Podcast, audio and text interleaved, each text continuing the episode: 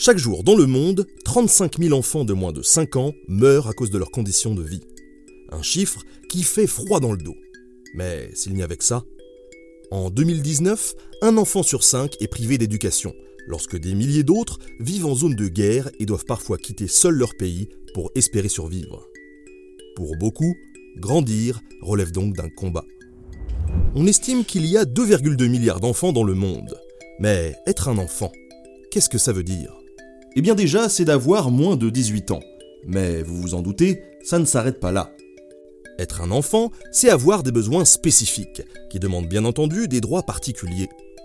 Des droits réunis dans la Convention internationale des droits de l'enfant, ou CIDE pour faire plus simple. Mais ce texte n'est pas apparu comme par magie du jour au lendemain. La CIDE est issue d'un long processus et de combats pour faire valoir les droits des enfants partout dans le monde. Et tout ça s'est fait en quatre grosses étapes. Tout commence au 19e siècle, lorsque les premières lois sur le travail des enfants dans les pays occidentaux font leur apparition. À cette époque, il n'est pas rare que les plus jeunes d'entre nous travaillent jusqu'à 12 heures par jour. En 1924, avec la déclaration de Genève, la communauté internationale reconnaît pour la toute première fois les droits spécifiques des enfants. Un texte très court de 5 articles, mais qui constitue le socle de base des droits de l'enfant, sans discrimination. En 1959, 11 ans après l'adoption de la Déclaration universelle des droits de l'homme, l'Assemblée générale des Nations unies adopte la Déclaration des droits de l'enfant. Un texte qui énonce en 10 points les principes contribuant à une enfance heureuse.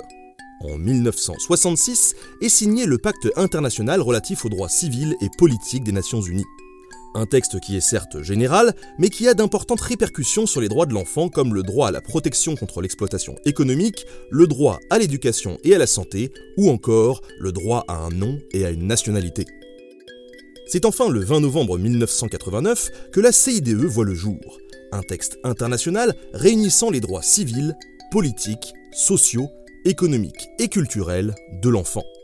Pour faire simple, ce texte fixe les grands principes des droits de l'enfant à travers 54 articles.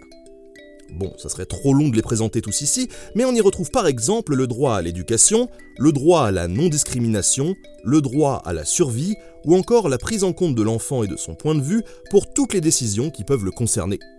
Aujourd'hui, 196 pays se sont engagés à mettre en œuvre la CIDE pour que les enfants aient les mêmes droits qui les protègent, où qu'ils vivent. Et c'est très bien, mais malgré ça, les inégalités persistent. De trop nombreux enfants subissent de graves discriminations en fonction de leur sexe, de leur couleur de peau, de leur religion ou encore de leur handicap s'ils en ont. Encore aujourd'hui, 230 millions d'enfants de moins de 5 ans ne sont pas déclarés à la naissance, et un enfant sur 7 ne possède pas de certificat de naissance. Une situation qui peut sembler anodine, mais qui a en fait de graves répercussions, car ces enfants sont invisibles aux yeux de leurs États et ne peuvent donc bénéficier d'aucun droit. Selon l'Organisation mondiale du travail, un enfant sur dix travaille. Mais le pire n'est pas là, car la moitié d'entre eux participent à des activités dangereuses lorsqu'ils ne sont pas vendus et réduits à l'esclavage. Bon, prenons par exemple une situation concrète. Pour fabriquer les batteries de nos portables et de nos voitures, les constructeurs utilisent du cobalt, un minerai que l'on trouve notamment en République démocratique du Congo. Ce minerai très demandé est extrait dans des conditions très dangereuses par des adultes, mais aussi par des enfants, parfois âgés de seulement 7 ans. La poussière de ce matériau est extrêmement toxique. À force de la respirer, cela peut provoquer des maladies pulmonaires mortelles. De plus, les tunnels étroits et profonds de ces mines ont des structures très fragiles et s'effondrent régulièrement, piégeant tout le monde à l'intérieur. Comme en 2015, où au moins 80 mineurs sont morts suite à un effondrement. En République démocratique du Congo, on compterait pas moins de 40 000 enfants travaillant dans les mines, la plupart dans des mines de cobalt. Ils peuvent y travailler jusqu'à 12 heures par jour et transportent de lourdes charges. Une tâche extrêmement difficile et même dangereuse pour espérer gagner seulement 1 ou 2 dollars par jour. Ce minerai est ensuite transformé en composants et vendu à de grandes entreprises du secteur de la technologie et de l'automobile, comme Microsoft, Samsung, Sony, Daimler ou encore Volkswagen. Et en France alors, comment ça se passe? Le pays des droits de l'homme est-il si irréprochable que ça en termes de droits de l'enfant? Eh bien, malheureusement, non. Avez-vous déjà entendu parler des centres de rétention administrative où sont enfermés un grand nombre de personnes étrangères dont les papiers ne sont pas en règle? Ces personnes sont parfois accompagnées d'adolescents.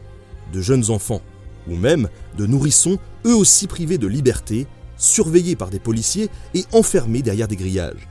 En 2017, 305 enfants ont subi cette injustice, un chiffre qui est malheureusement en nette augmentation. Bon, il est vrai qu'après avoir entendu tout ça, c'est compliqué de positiver. Mais cela étant dit, tout n'est pas perdu, car globalement, les droits de l'enfant sont de plus en plus pris en compte et certaines sanctions commencent à tomber.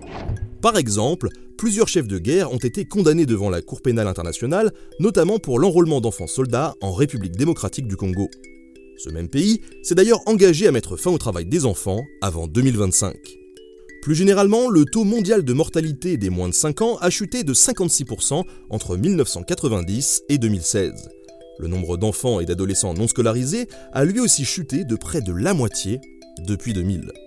Ajoutons enfin que l'une des grandes avancées observées ces dernières années concerne l'implication et la participation des enfants dans le développement de la société. Le combat de Malala pour le respect du droit à l'éducation dans le monde et celui de Greta Thunberg pour le climat témoignent de la place de plus en plus importante de l'expression des jeunes dans l'espace public.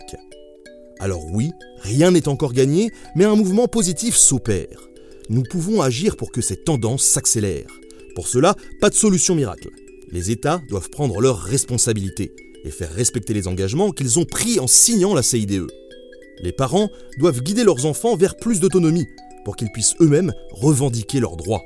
Enfin, chacune et chacun se doit de signaler tous les abus dont ils pourraient être témoins. Les droits de l'enfant sont importants. Ils doivent être respectés partout dans le monde, car comme le disait Kofi Annan, rien n'est plus important que de bâtir un monde dans lequel tous nos enfants auront la possibilité de réaliser pleinement leur potentiel et de grandir en bonne santé, dans la paix et dans la dignité.